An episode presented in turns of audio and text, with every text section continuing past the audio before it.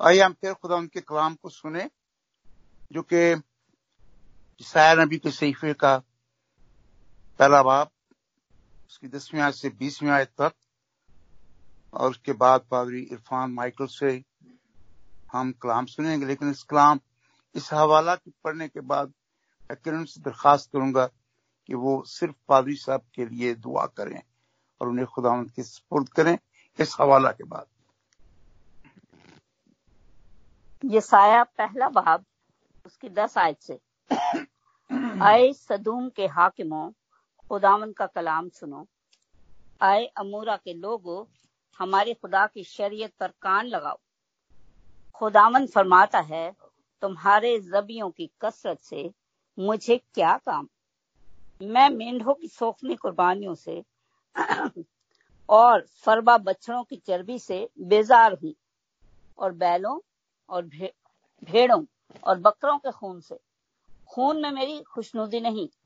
जब तुम मेरे हजूर आकर मेरे दीदार के तालिब होते हो तो कौन तुमसे ये चाहता है कि मेरी बारगाहों को रौन दो? आइंदा को बातिल हदिये ना लाना। बखूर से मुझे नफरत है नए चाँद और सब्बत और ईदी जमात से भी क्योंकि मुझमें बदकारी के साथ ईद की बर्दाश्त नहीं। मेरे दिल को तुम्हारे नए चांदों और तुम्हारी मुकर्रा ईदों से नफरत है। वो मुझ पर बार हैं। मैं उनकी बर्दाश्त नहीं कर सकता। जब तुम अपने हाथ फैलाओगे तो मैं तुमसे आँख फेर लूँगा। हाँ जब तुम दुआ पर दुआ करोगे तो मैं ना सुनूँगा। तुम्हारे हाथ तो खून आलूदा हैं। अपने आप को धो, अपने आप को पाक करो। अपने बुरे कामों को मेरी आँखों के सामने से दूर करो। बद फैली से बाज आओ, नेकोकारी सीखो, इंसाफ के तालिब हो, मजलूमों की मदद करो, यतीमों की फरियाद रसी करो, बेवाओं के हामी हो। अब खुदावन फरमाता है, आओ हम बाहम हुज्जत करें। अगरचे तुम्हारे गुनाह किरमजी हों और बर्फ़ की मानित सफ़ेद हो जाएँगे। वो बर्फ़ की मानित सफ़ेद हो जाएँगे और हर चंद वो अरगवानी हो तो भी ऊन की मानित उजले होंगे। अगर तुम राज़ी और फरमावरदार हो तो ज़मीन के अच्छे अच्छे फल खाओगे। पर अगर तुम इनकार करो और बागी हो तो तलवार का लुकमा हो जाओगे, क्योंकि खुदामन ने अपने मुँह से ये फरमाया है। खुदा की बरकत उसके पाकलाम के पड़े और सुने जाने पर हो। आमीन। के साथ हम दुआ करेंगे Let us pray. Heavenly Father, we come to you, we praise you, we thank you, Lord, for this wonderful opportunity to gather once again here in your presence. We thank you for this medium that gives us the opportunity to do that. We thank you, Lord, for everybody gathered here today. We particularly pray for Pastor Irfan, who'll be sharing your word with us, Lord, from the book of Isaiah, Isaiah, Lord. As we go through the book of Isaiah, Lord, we we have had this wonderful opportunity to learn a lot about uh, your man, your man, Lord, the prophet who, who led your people, Lord. We thank you, Lord, for this opportunity and we thank you, Lord, for Pastor Irfan. We ask that you bless us with this word, Lord, help us implement it into our lives and we ask for your blessing upon your man as well, Lord, your anointed man. We ask all of this in Jesus' mighty name. Amen. Amen. मैं पादरी इरफान से दरखास्त करूंगा वो आज के कलाम के लिए अपने आप को आज के कलाम जो खुदा ने दिया है, वो हमारे साथ पेश करें, शेयर करें। पादरी Irfan. Thank you very much अब, दुनिया में जितने भी मजाहब हैं रिलीजन्स हैं, सारे मजाहब की, सारे रिलीजन की कोई ना कोई आउटवर्ड फॉर्म होती है। या ये कहिए आसान लफ्जों में कि तमाम मजाहब की कोई ना कोई प्रैक्टिस कुछ कोई ना कोई सरमनीज हैं जिनको वो प्रैक्टिस करते हैं, जिनको वो परफॉर्म करते हैं और वो सरमनीज जो हैं वो इस लिहाज से बड़ी अहम हैं कि वो किसी ना किसी रियलिटी की तरफ़ इशारा करती है। उन उन प्रैक्टिसेस से, उन सरमनी से किसी ना किसी रियलिटी का पता चलता है। और इसीलिए अक्सर मजाहब अपनी प्रैक्टिसेस के बारे में, अपनी सरमनीज के बारे में बड़े कंसर्न होते हैं। दे ट्राई के जो कुछ वो प्रैक्टिस कर रहे हैं उनकी प्रैक्टिसेस में वो रियलिटी नज़र आ सके। जब हम इसराइलियों के बारे में देखते हैं तो उनका जो मज़हब था वो भी बिल्कुल ऐसे ही था। उस, उसकी भी एक आउटवर्ड फॉर्म हमें नज़र आती है। और ये जो आउटवर्ड फॉर्म है उसकी, ये जो प्रैक्टिसेस हैं, ये जो सरमनीज हैं, ये एक अल्टीमेट रियलिटी की तरफ़ इशारा करते हैं। और क्योंकि जिस रियलिटी की तरफ़ उनकी प्रैक्टिसेस उनकी उनकी फॉर्म जो है, उनकी सरमनीज जो हैं, वो जिस रियलिटी की तरफ़ इशारा कर रही हैं this is this reality is definitive reality it's ultimate reality it's prime reality इसलिए उसको रिफ्लेक्ट करने के लिए they were performing numerous practices ceremonies.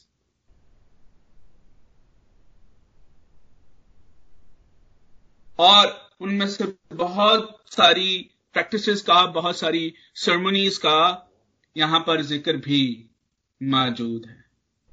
जब खुदावंद ने बनी स्टाइल को शरीयत दी तो उस शरीयत के साथ साथ खुदा ने बनी स्टाइल को बहुत सारी सरमोनियल लॉज भी दिए।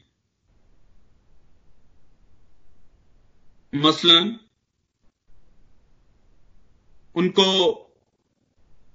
जैसा यहाँ पर ज़िक्र है, नए चाँद का ख्याल रखना पड़ता। उनकी जो ईदें थी, वो चाँद के मुताबिक थी। उनको उनको सबतों का ख्याल रखना पड़ता, त्योहारों का ख्याल रखना पड़ता। कुछ ऐसे त्योहार थे, जो कि उनको यरूशलेम में जाकर अदा करने पड़ते। और हम देखते हैं कि इन सारी चीज़ों को अदा करने में काफ़ी वक्त दरकार होता। शाम सुबह की कुर्बानी, शाम की कुर्बानी, सुबह की दुआ, दोपहर की दुआ, शाम की दुआ, और फिर इसके साथ और बहुत सारी चीज़ें सेक्रीफाइसेस कभी बैल कुर्बान करने हैं, कभी लैम्प्स कुर्बान करने हैं, कभी गोट्स कुर्बान करने हैं। Requires a lot of money time consuming money consuming और इसराइली इसको अदा करने हैं। दे आर डूइंग इट लेकिन अब यहाँ पर आइजिया उनको ये कह रहा है कि God is not happy with their ceremonies and sacrifices what what is the problem मसला क्या है? क्या आइजिया यहाँ पर यह ऐलान कर रहा है कि इन सारी प्रैक्टिसेस का, इन सारी सेक्रीफाइसेस का कोई फ़ायदा नहीं है? जो कुछ आप कर रहे हैं गलत है? या वो ये कह रहा है कि हमें मोरालिटी की ज़रूरत है। हमारा अंदर साफ़ होना चाहिए, बाहर की खैर। इस बात को समझने के लिए मैं आपको थोड़ा सा पीछे लेके जाना चाहता हूँ। जब खुदा ने बनी इसराइल को अपने लिए चुना, जब खुदा ने बनी इसराइल को रिडेम्पशन दी। खुदा ने इब्राहिम से वादा किया मैं तेरी औलाद को आसमान के तार और रेत के जरों की मानत बनाऊँगा।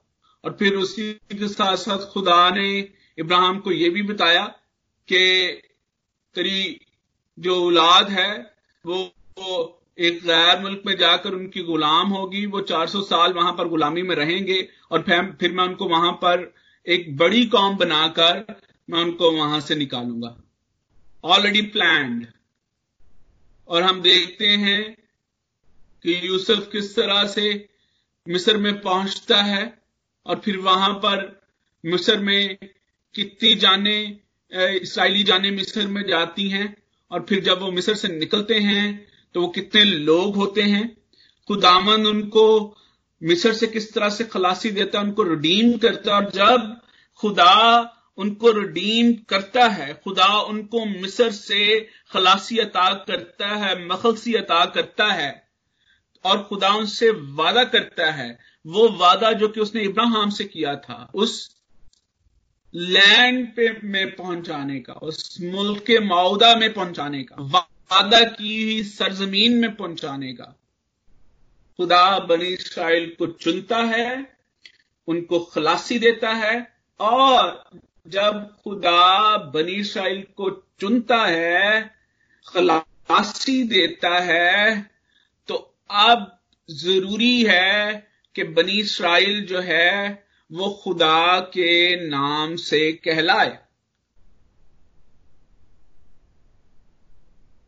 उनका चाल चलन ऐसा हो, उनका बिहेवियर ऐसा हो, जो कि ना सिर्फ़ खुदा के काबिल कबूल हो, बल्कि उससे खुदा का जलाल भी ज़ाहिर हो। इसीलिए खुदा उनको लॉ देता है। वो लॉ जो कि खुदा की तरफ़ से उनको मिला, जो कि उनके चाल चलन को खुदा के एक्सेप्टेबल बनाएगा और उसके वसीले से खुदा का जलाल ज़ाहिर होगा। ये, जो लॉ खुदा बनी इसराइल को देता है इसकी थ्री फॉर्म्स हमें खुदावंत के पाक कलाम में नज़र आती है। ओल्ड टेस्टामेंट में नज़र आती है। पेंटाट्यूक को पढ़े पहली पाँच किताबें आपको तीन इसकी फॉर्म नज़र आएँगी। Moral law ceremonial law, and then civil law. Moral law का अगर आपने खुलासा देखना है इसीलिए हम बड़ा एम्फोसिस करते हैं दस है काम पे ten commandment this is the summary of moral law following these ten commandments you can live a sanctified life. अगर आप इन दस अहकाम की पैरवी कर रहे हैं, इनके मुताबिक चल रहे हैं, आप सेंटिफिकेशन के प्रोसेस से बड़े अच्छे तरीके से गुजर सकते हैं खुदावन ने कहा, यह जाता है कि ये मोरालिटी जो है, ये मॉरल लॉ जो है, ये हमें खुदा से प्यार करना सिखाता है और ये मॉरल लॉ जो है, ये क्रिएशन के वक्त ही खुदा ने इंसान के अंदर रख दिया। यानी हम जब खुदा ने बनी आदम को बनाया और उसने कहा अच्छा है तो जो, क्योंकि बनी आदम खुदा के, आदम खुदा के इमेज पर बना तो जो कुछ खुदा चाहता था, आदम को जिस तरह से बनाना चाहता था, आदम वैसे तकलीक हुआ। और आदम के दिल में ये मोरालिटी खुदामन की तरफ़ से मौजूद थी।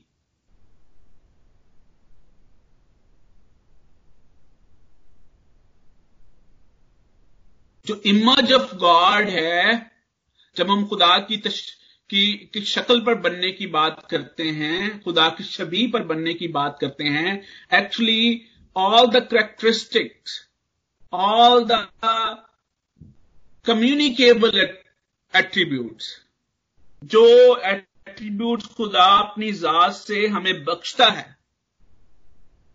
खुदा की जात के अंदर जो करेक्टरिस्टिक्स हैं, उनमें से कुछ कम्युनिकेबल हैं, जो कि खुदा हमें देता है, जो कि खुदा ने हमारी ज़िंदगी में रखे, और कुछ इनकम्युनिकेबल हैं, जो कि सिर्फ़ खुदा की जात का हिस्सा है, वो इंसान की जात का हिस्सा नहीं हो सकते। तो जो कम्युनिकेबल एट्रीब्यूट्स हैं, क्योंकि खुदा की जात पाक है, खुदा की जात अच्छी है, वो भली जात है, वो मॉरल जात है तो जब खुदा उन एट्रीब्यूट्स में से हमें देता है तो उसमें मोरालिटी भी शामिल है। अब शैतान ने जो कुछ किया आदम के साथ, वो ये था कि उसने उस मोरालिटी के ऊपर अटैक किया। इसीलिए हम ये कहते हैं कि what does sin do sin distorted god gods emerge जो इंसान के अंदर था। जब हम गुनाह करते हैं तो एक्चुअली गुनाह हमारी मोरालिटी पर अफेक्ट करता है। उस शबी को डिस्टार्ट करता है, जो कि हमारे अंदर मौजूद है।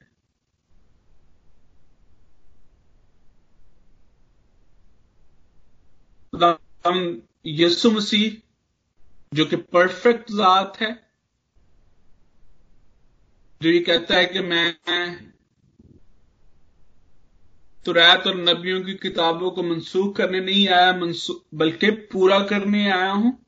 हम यसु मसीह ने ये दिखाया, ये रिफ्लेक्ट किया कि सारे लॉ सारी मोरालिटी सारी सरमनीज सारे सिविक लॉज मसीह यस्सु में पूरे होते हैं और मसीह यस्सु में उनकी उनकी कंप्लीशन होती है और उसकी फुलनेस हमें नज़र आती है।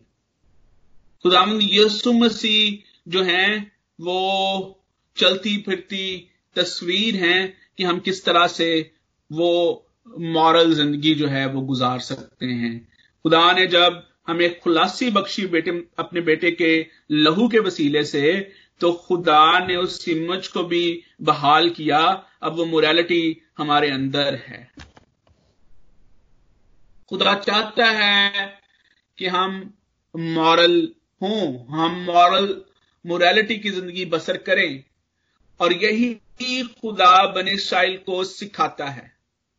मोरालिटी जिसका मकसद खुदा से मोहब्बत करना है, प्यार करना है, अगर वो मोरालिटी उनके अंदर मौजूद नहीं है, अगर वो खुदा से प्यार नहीं करते, अगर वो खुदा से मोहब्बत नहीं करते, अगर वो खुदा की फर्मा बरदारी नहीं करते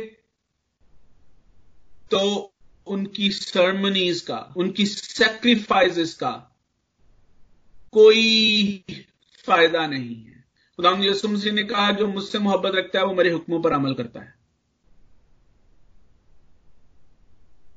खुदा बनी इसराइल को जब मकलसी देता है, इसराइल को अपना पिलौठा कहता है तो वो ये तो रखता है कि इसराइल भी खुदा से मोहब्बत करे।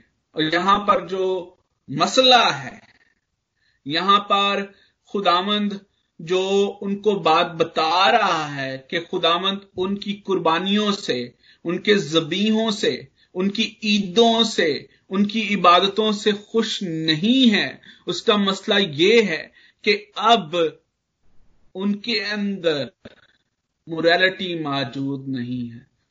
खुदा से मोहब्बत मौजूद नहीं है। यसु मसीह ने कहा कि मेरा हुक्म यह है कि खुदावंद अपने खुदा से, अपने सारे दिल, अपनी सारी जान, अपनी सारी ताकत से मोहब्बत रख और अपने पड़ोसी से अपनी मानत। पूरी मोरालिटी की जो समरी है, वो खुदावंद यसु मसीह ने इस तरह से, अब पूरा जो मॉरल लॉ है, उनकी समरी जो है वो दस है काम है, और दस है काम की जो समरी मसीह यसु ने हमारे सामने पेश कर दी, कि खुदा से मोहब्बत और उसी की मानद अपने पड़ोसी से मोहब्बत। इसीलिए मसीयसु ने कहा कि अगर कुर्बान गाह पर तुझे याद आता है कि तेरे भाई को तुझसे कोई कुछ लेना देना है, नाराज़गी है तो अपनी कुर्बानी क्या कर? कुर्बान गाह पर छोड़ दे और पहले जाकर उससे सुलह कर ले। जब तक हमारे अंदर खुदा की मोहब्बत, खुदा का प्यार मौजूद नहीं है, तब तक हम जितनी मर्ज़ी कुर्बानियाँ कर लें, जितनी मर्ज़ी दुआएँ कर लें जितने मर्ज़ी हम वर्शिप में वक्त गुजार लें। खुदामंद कहता है कि मैं तुमसे अपना मुँह फेर लूँगा। खुदामंद खाली कुर्बानियाँ, वो कुर्बानियाँ जिनमें खुदामंद की मोहब्बत शामिल नहीं है, वो इबादतें जहाँ पर खुदा की मोहब्बत शामिल नहीं है। खुदा उनसे मुँह अपना फेर लेता है। हमें इस बात को याद रखने की ज़रूरत है। जब हम रिलीजियस सिचुएशन की बात करते हैं, यहाँ पर खुदा बराह रास्त अपने लोगों को बता रहा है कि तुम्हारा मसला क्या है। जब हम दसवीं आयत को पढ़ते हैं तो वहाँ पर हमें नज़र आता है, उस आयत में इस तरह से लिखा है कि आय सदूम के हाकमों खुदावन का कलाम सुनो आए अमूरा के लोगों हमारे खुदा की शरीयत पर कान लगाओ। अब यहाँ पर इसके बाद पहले खुदा कहता है कि खुदावन का कलाम सुनो, और जब हम ग्यारहवीं आयत को पढ़ते हैं तो वहाँ पर लिखा है कि खुदामंद फरमाता है।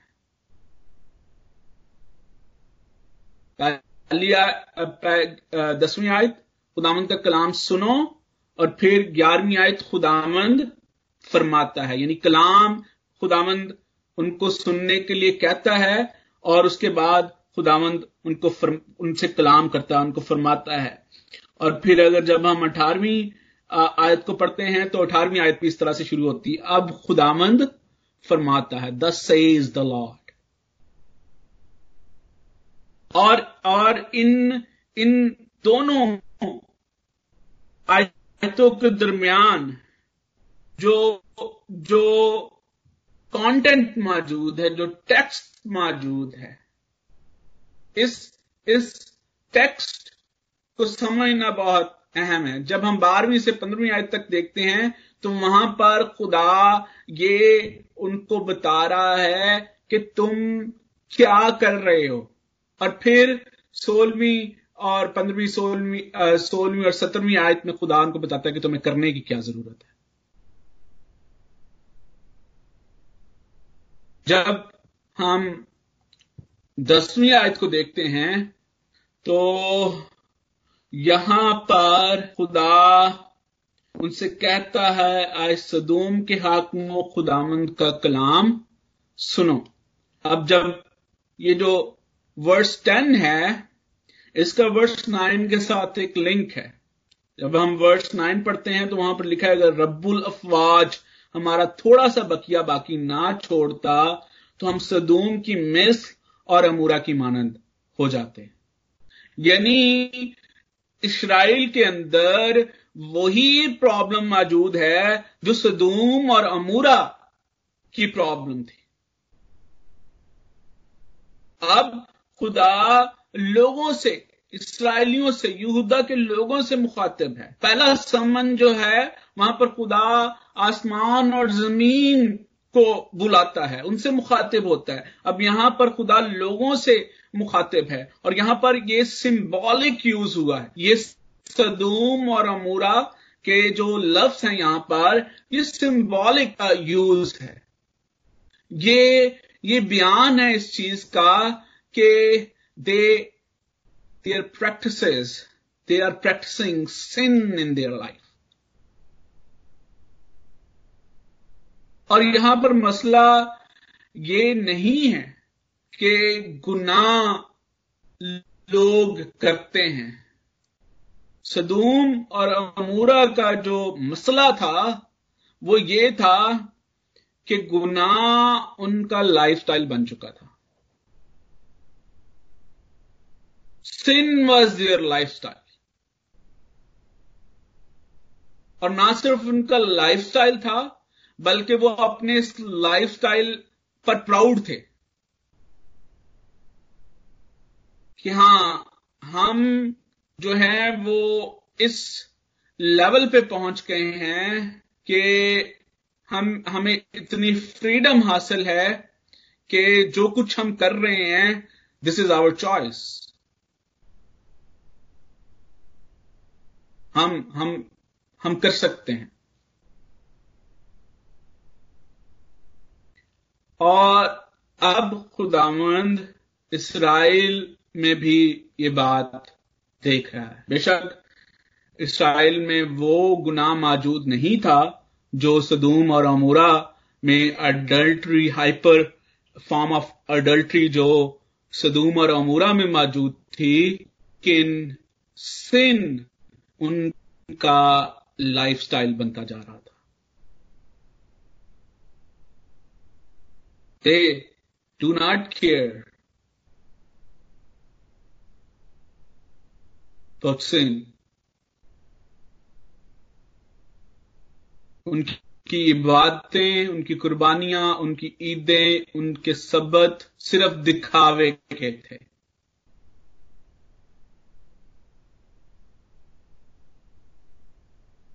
और यही चीज़ वो आगे अपनी नस्ल को पहुँचा रहे थे।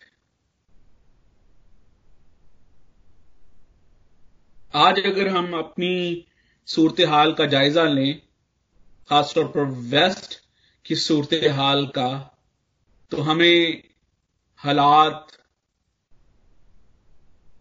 मुख्तलिफ़ नज़र नहीं आते।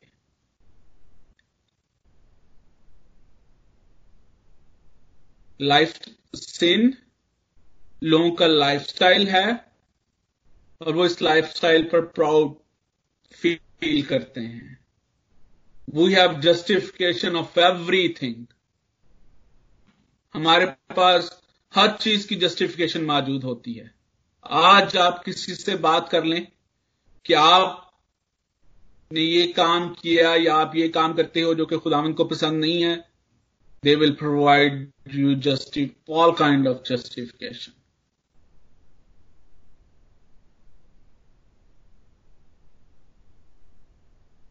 आज हमारे बच्चों को स्कूल्स में, कॉलेजेस में ये प्रॉब्लम नहीं है कि वो अच्छा पढ़ रहे हैं या नहीं पढ़ रहे आज हमारे बच्चों को स्कूल और कॉलेजेस में ये मसला दरपेश है कि ये कहीं उस जगह पर ना चल पड़े, जो कि सदूम और अमूरा की डगर थी। And to be very honest यहाँ पर मसला ये है कि इसराइल खुदावंद ने जो इसराइलियों को करने के लिए कहा, जो कोर रिस्पॉन्सिबिलिटीज जो हैं वो इसराइलियों को, करने के लिए, अदा करने के लिए कहीं, वो वो कर नहीं रहे थे। अगर आप मेरे साथ निकालें ड्यूट्रॉनमी इस्तिस्ना की किताब, उसका इकतीसवां बाप Deuteronomy chapter thirty one verse nine to thirteen इस्तिस्ना की किताब, उसका इकतीसवां बाप उसकी नौवीं से तेरहवीं आयत तक। जी। और मूसा ने इस शिद्दत को लिखकर उसे कहनों के जो बनी लावी और खुदावन के रह के संदूक के उठाने वाले थे और इसराइल के सब बुज़ुर्गों के सुपुर्द किया। फिर मूसा ने उनको ये हुक्म दिया कि हर सात बरस के आखिर में छुटकारे के साल के मुन वक्त पर ईद ख्याम में जब सब इसराइली खुदावन तेरे खुदा के हजूर उस जगह आकर हाजिर हों जिसे वो खुद चुनेगा तो तू उस शरीयत को पढ़कर सब इसराइलियों को सुनाना। आमीन। बारहवीं और तेरहवीं आयत भी पढ़ दें। तो सब लोगों को यकीन यानी मर्दों और औरतों और बच्चों और अपनी बस्तियों के मुसाफरों को जमा करना ताकि वो सुन, सुने, सुन और सीखे और खुदावन तुम्हारे खुदा का खौफ माने और शरीयत की सब बातों पर एहतियात रखकर अमल करें। और उनके लड़के जिनको कुछ मालूम नहीं, वो भी सुने और जिन तक तुम उस मुल्क में जीते रहो, जिस पर कब्जा करने को तुम यर्दन पार जाते हो तब तक वो बराबर खुदावन तुम्हारे खुदा का खौफ मानना सीखे। Thank you so that's for ये वो चीज़ थी जो कि खुदा ने इसराइल को करने के लिए कहा।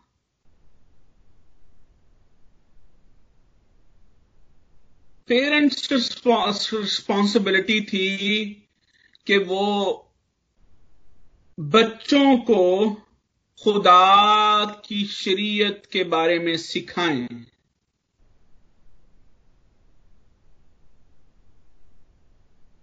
जब हम बच्चों को बपतिस्मा देते हैं या उनकी क्रिस्टनिंग करवाते हैं तो एक सवाल जो कि प्रीस पास्टर्स जो हैं, वो पूछते हैं, वो ये होता है कि क्या आप इस बच्चे की इस तौर से तरबियत करेंगे?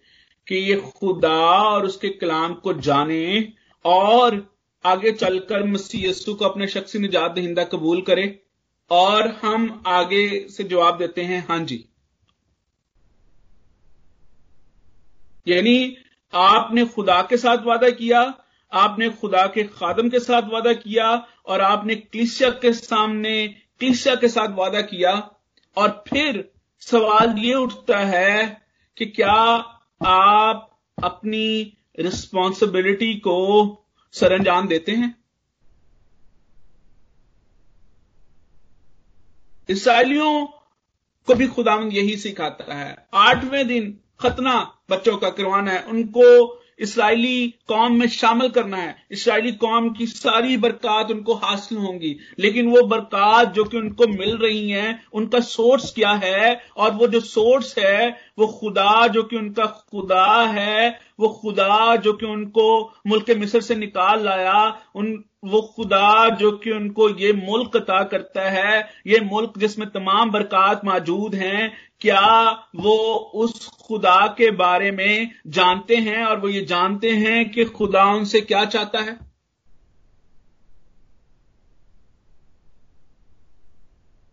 मैं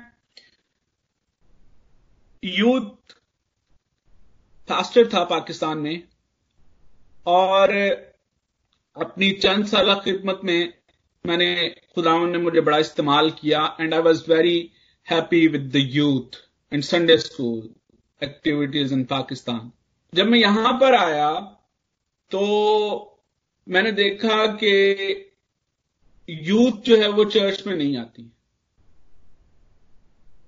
और आहिस्ता आहिस्ता जब लोगों से बात करनी शुरू की, पता करना शुरू किया तो पता चला कि उनको लैंग्वेज समझ नहीं आती।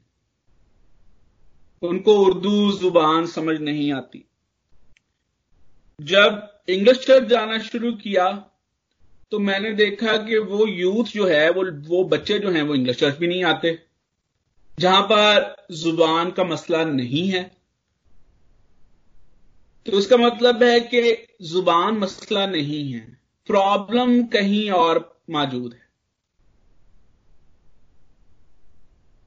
और वो प्रॉब्लम ये थी कि बच्चे माँ बाप अपनी रिस्पॉन्सिबिलिटी पूरी नहीं कर रहे थे। मैंने उन्हीं बच्चों को जब बाद में बॉलीवुड म्यूज़िक गाते हुए, पंजाबी म्यूज़िक गाते हुए, बॉलीवुड म्यूज़िक पर रक्स करते हुए, पंजाबी म्यूज़िक पर रक्स करते हुए, साथ में लिप सिंगिंग करते हुए सुना एंड आई वॉज़ अमेज्ड मैंने कहा कि ये कंटेंट सारा बॉलीवुड देख रहे हैं। They are up to date उस कंटेंट के साथ ये अप टू डेट हैं। और जब ये बात की जाती है कि आप इबादत में क्यों नहीं आते तो फिर पता चलता है कि उनको समझ नहीं आती।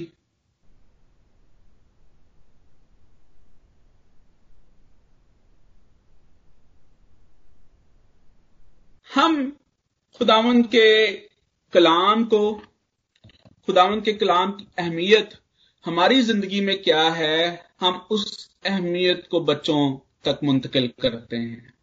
बहुत दफ़ा बच्चों को सिखाने की ज़रूरत नहीं होती। क्या कर सिखाने की ज़रूरत नहीं है। बच्चे तब ज़्यादा सीखते हैं जब वो आपको करते हुए देखते हैं। बच्चे कम्युनिकेट करते हैं। आप वो आपके अंदर झांकते हैं।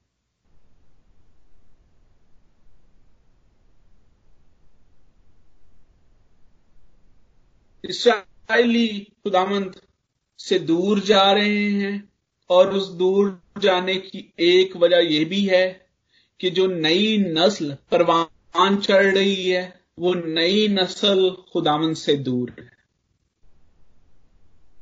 पेरेंट्स अपनी रिस्पॉन्सिबिलिटी पूरी नहीं कर पाए। पहली रिस्पॉन्सिबिलिटी पेरेंट्स की होती है, उसके बाद चर्च उसके बाद हम सोसाइटी की या नेशन की बात करते हैं। अगर आप अपने बच्चों को सारा कुछ सिखाने में कामयाब हो गए हैं, लेकिन आप अपने खुदा के बारे में, अपने शख्स निजात हिंदे के बारे में अपने बच्चों को नहीं सिखा सके। तो आपके लिए आगे चलकर मुश्किल हो सकती है। जब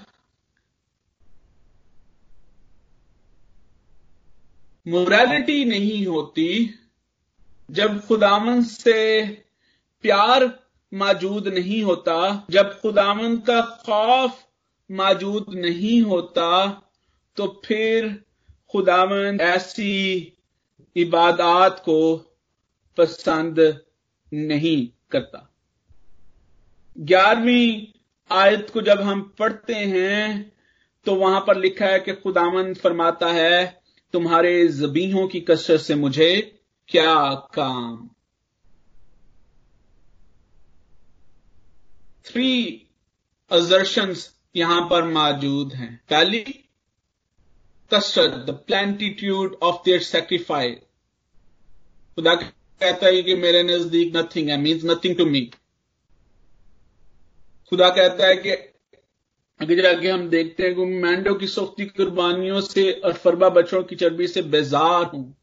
I had enough stop it no more और फिर जो कुर्बानी, क्या आप ये कह लें कि कोर इफेक्टिवनेस थी कुर्बानी की। ब्लड उसके बारे में लिखा है कि बैलों, भेड़ों और बकरों के खून में मेरी खुशनुदी नहीं है।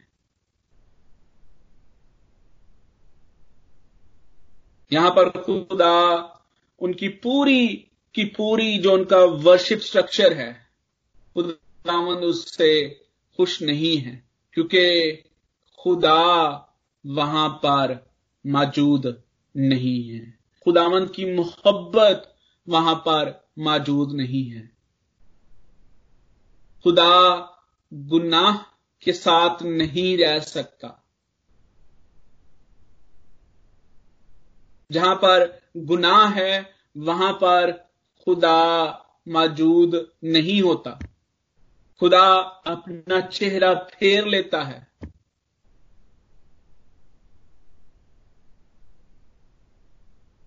ऐसी कुर्बानियाँ खुदा को खुश नहीं करती। आइजिया आगे जाके वो उन, उस कुर्बानी के बारे में भी बताता है जिससे खुदावन खुश हुआ। खुदावन शुरू से बताता रहा ये चीज़। पहला सैमुल पंद्रवा बाप आप पढ़े। वहाँ पर खुदा कहता है कि मैं इन सारी कुर्बानियों से खुश नहीं हूँ। हुक्म मानना कुर्बानी चढ़ाने से बेहतर है।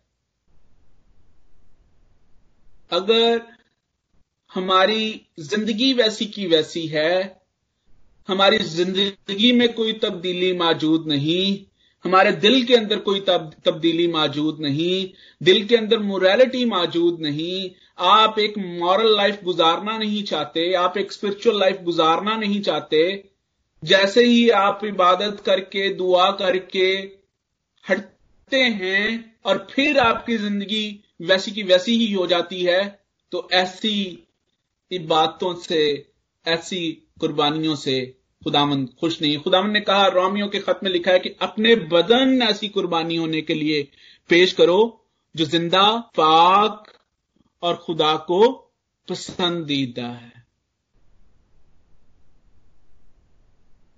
जब आप कुर्बानी के लिए, जब आप वर्शिप के लिए खड़े होते हैं, बैठते हैं।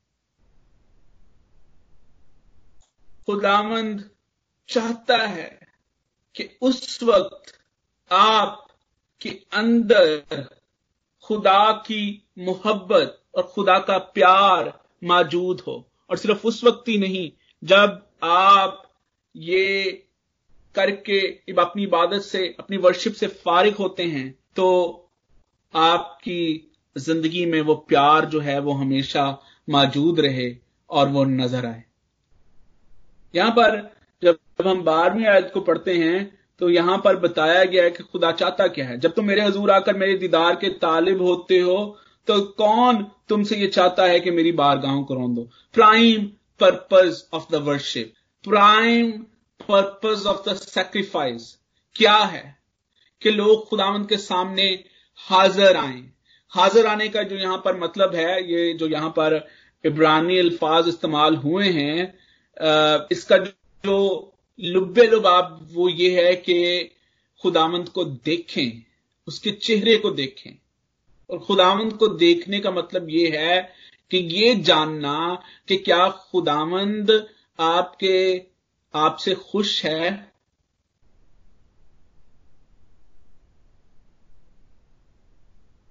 अभी इन दिनों में एक आयत बड़ी इस्तेमाल हुई है, तवारीख की, दूसरी तवारीख सातों बाब चौदहवीं आयत, कि अगर मेरे लोग दीदार, अगर लोग मेरे दीदार के तालिब हों,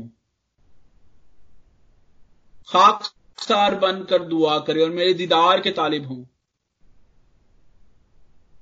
तो मैं आसमान से सुनकर उनके गुनाह माफ़ करूँगा।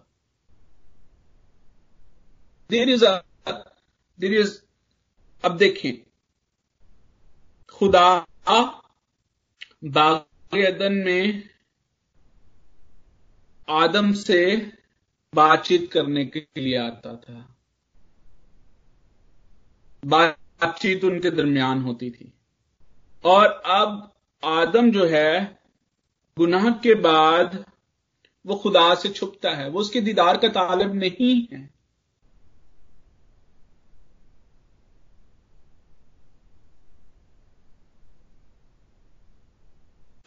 हमारी हम जब वर्शिप में आते हैं, हमें ये बात याद रखनी चाहिए। हमें, हम, हमारे इर्द गिर्द ऐसी इलस्ट्रेशन मौजूद हैं। जब भी आप किसी बादशाह के हजूर जाते हो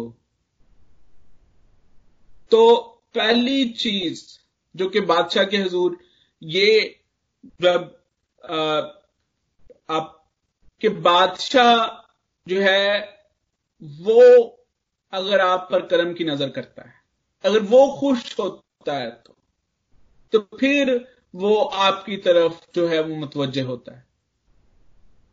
और जब हम वर्शिप के सारे लुबे लबाब को देखते हैं, जिस तरह से मैंने पहले अर्ज़ किया कि खुदा बनी इसराइल को निकालता है वहाँ से और वो उनको रिडीम करता है और उसके बाद वो उनको लॉ देता है और लॉ का मकसद ये है कि अब वो ऐसी ज़िंदगी बसर करें, अब वो इस तरह से चलें कि खुदावन के नाम को जलाल मिले। लेकिन यहाँ पर यह बात याद रखने की ज़रूरत है कि खुदावन के नाम को उसी वक्त जलाल मिल सकता है, जब आपका आपके आपके दिल में वो बात मौजूद है कि आप खुदावंद के नाम को जलाल देना चाहते हैं। आप खुदावंद को खुश करना चाहते हैं। अक्सर बहुत सारे लोग खुदावंद के हजूर इसलिए आते हैं या उनकी बातों का, उनकी उनकी उनकी वर्शिप्स का पर्पज ये है मैंने लोगों को कहते हुए सुना है कि जी मैंने फलां चीज़ के लिए इतनी देर दुआ की है। मैंने फला बात के लिए इतनी देर दुआ की है। और मैं अपने दिल में सोचा होता हूँ कि काश आप ये कहते कि मैंने खुदावंद को खुश करने के लिए इतनी देर मैंने खुदावंद को, को खुदावंद मैंने खुदावंद के नाम को जलाल देने के लिए इतनी देर इबादत की है। इतनी देर दुआ की है।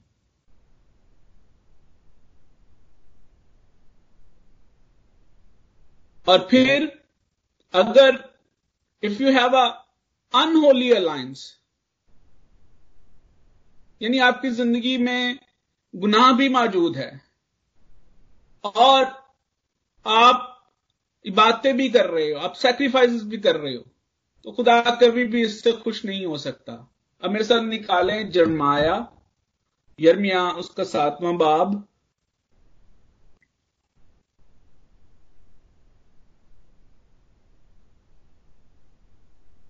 सातवां बाब उसकी ग्यारहवीं आयत। जी।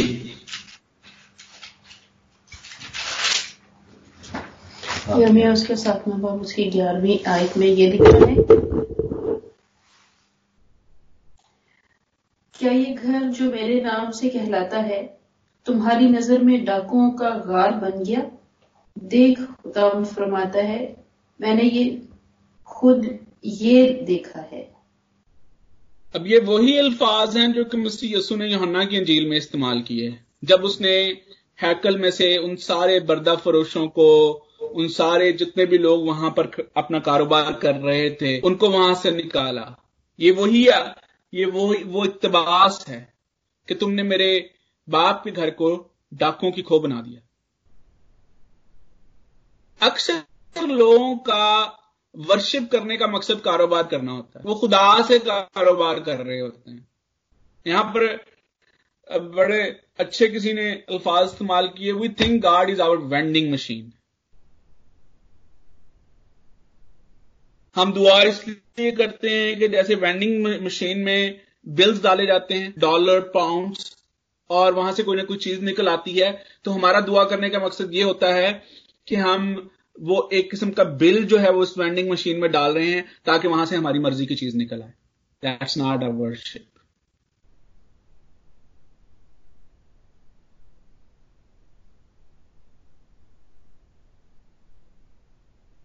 खुदावंद, अपना चेहरा दिखाने की बजाय ऐसी कुर्बानियों से, ऐसी इबादतों से अपना चेहरा फेर लेता है।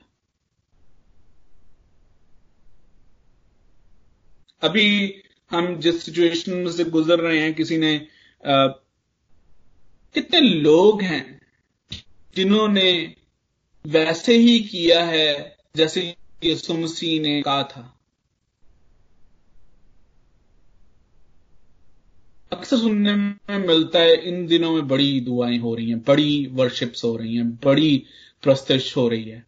क्या ये वर्शिप ये प्रस्तश ये दुआएँ ये इबादतें इस तरह से हैं कि ये खुदावंद को पसंद आ जाए।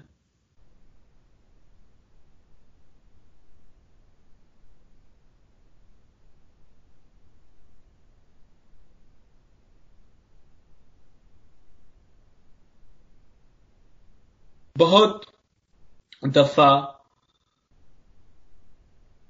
हमें देखना है खुदावंद हमसे क्या चाहता है?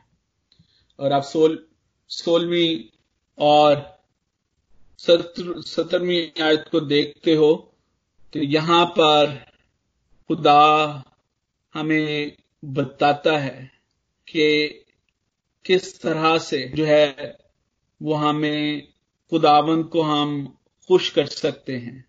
अगर आप सोलहवीं आयत को देखें तो वहाँ पर लिखा है कि अपने आप को धो, अपने आप को पाक करो, अपने बुरे कामों को मेरी आँखों से दूर करो, बदफेली से बाज आओ, नेकोकारी सीखो इंसाफ के तालिब हो, मजलूमों की मदद करो, यतीमों की फरियाद रसी और बेवाओं के हामी हो।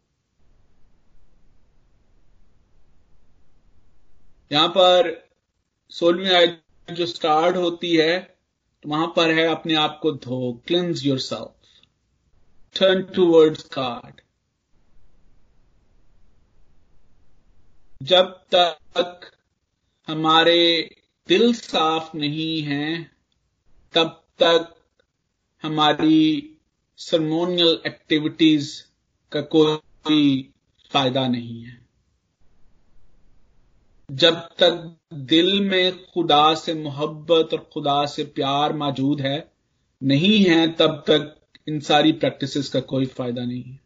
जब आपका किसी, जब आप किसी से प्यार करते हैं तो आपका मकसद ये होता है कि जिससे आप प्यार करते हैं, आप उसको खुश कर सकें। जब आप खुदा से प्यार करने का दावा करते हैं तो क्या आपका यह मकसद है कि आप खुदा को खुश करें? क्लिंस योर सेल्फ जो यहाँ पर अपने आप को धो, ये पुराने आदनामा में ये लफ्ज जो है, वो सेवेंटी थ्री टाइम्स यूज़ हुआ है और फिफ्टी टू टाइम्स जो है, वो इसका इसका जो मतलब है, वो सरमोनियल क्लीनिंग है। खुदा ये कहता है कि अगर तुम अपने दिलों को साफ़ करोगे, अगर उसके अंदर मोरालिटी मौजूद होगी तो वो तुम्हारी आउटवर्ड फॉर्म में नज़र आएगा। सरमोनियल एक्टिविटीज़ उस रियलिटी को दिखाएँगी कि ये खुदा से मोहब्बत करने वाली कौम है।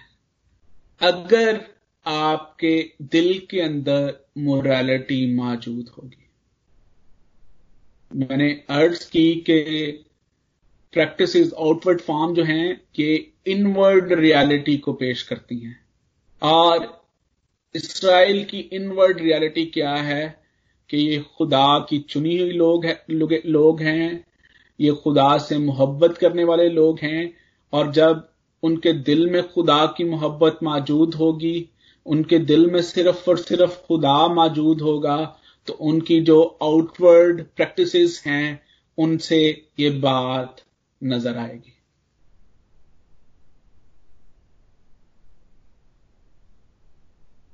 यहाँ पर तीन चीज़ें हैं जो कि समझने की ज़रूरत है।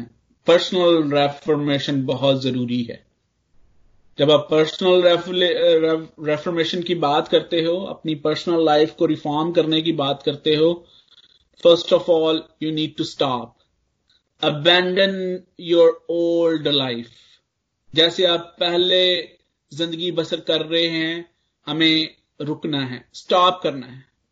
आपकी पुरानी ज़िंदगी और नई ज़िंदगी साइड बाय साइड नहीं चल सकते। आप दोनों को लेकर नहीं चल सकते। अब दो मालकों की खिदमत नहीं कर सकते।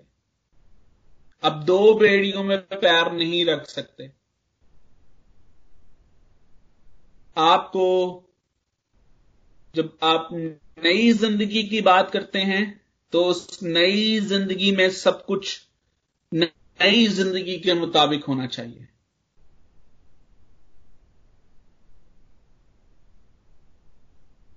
यहाँ पर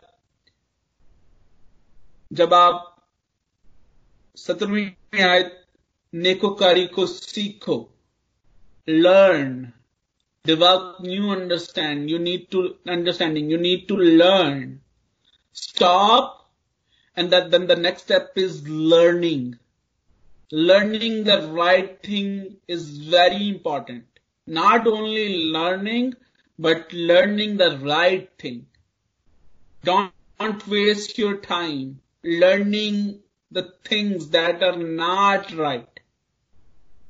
Learn the right thing. And then when you learn the right thing, apply on yourself. Stop, learn and apply. Seek. जो कुछ आपने सीखा है जो कुछ आप सीखते हो और जब आप ऐसा करोगे तो खुदावंद बताता है आप आगे चलकर देखेंगे खुदावंद बहाली बख्शता है आपकी आपकी जो नेशनल लाइफ है बेटर हो जाएगी। का सब कुछ आप, ये सारा सोशल इनजस्टिस खत्म हो जाएगा।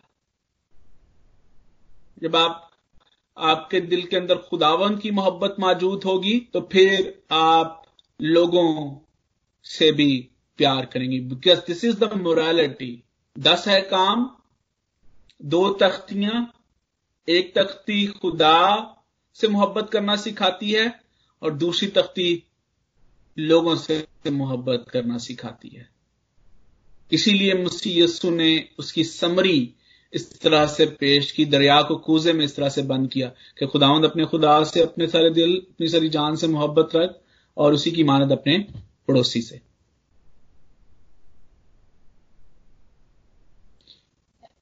आज आज आज हमें भी देखने की ज़रूरत है।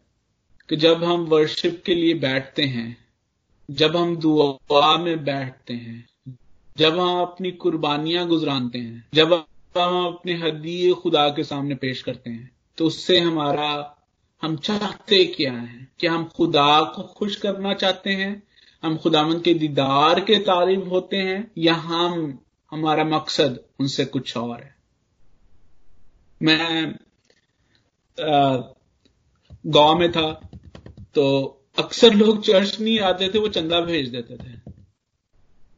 ब्राइब करते हैं खुदा को।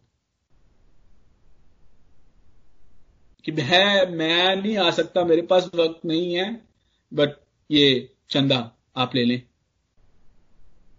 खुदावन कहता मुझे ऐसे हदियों से क्या है? नफरत है।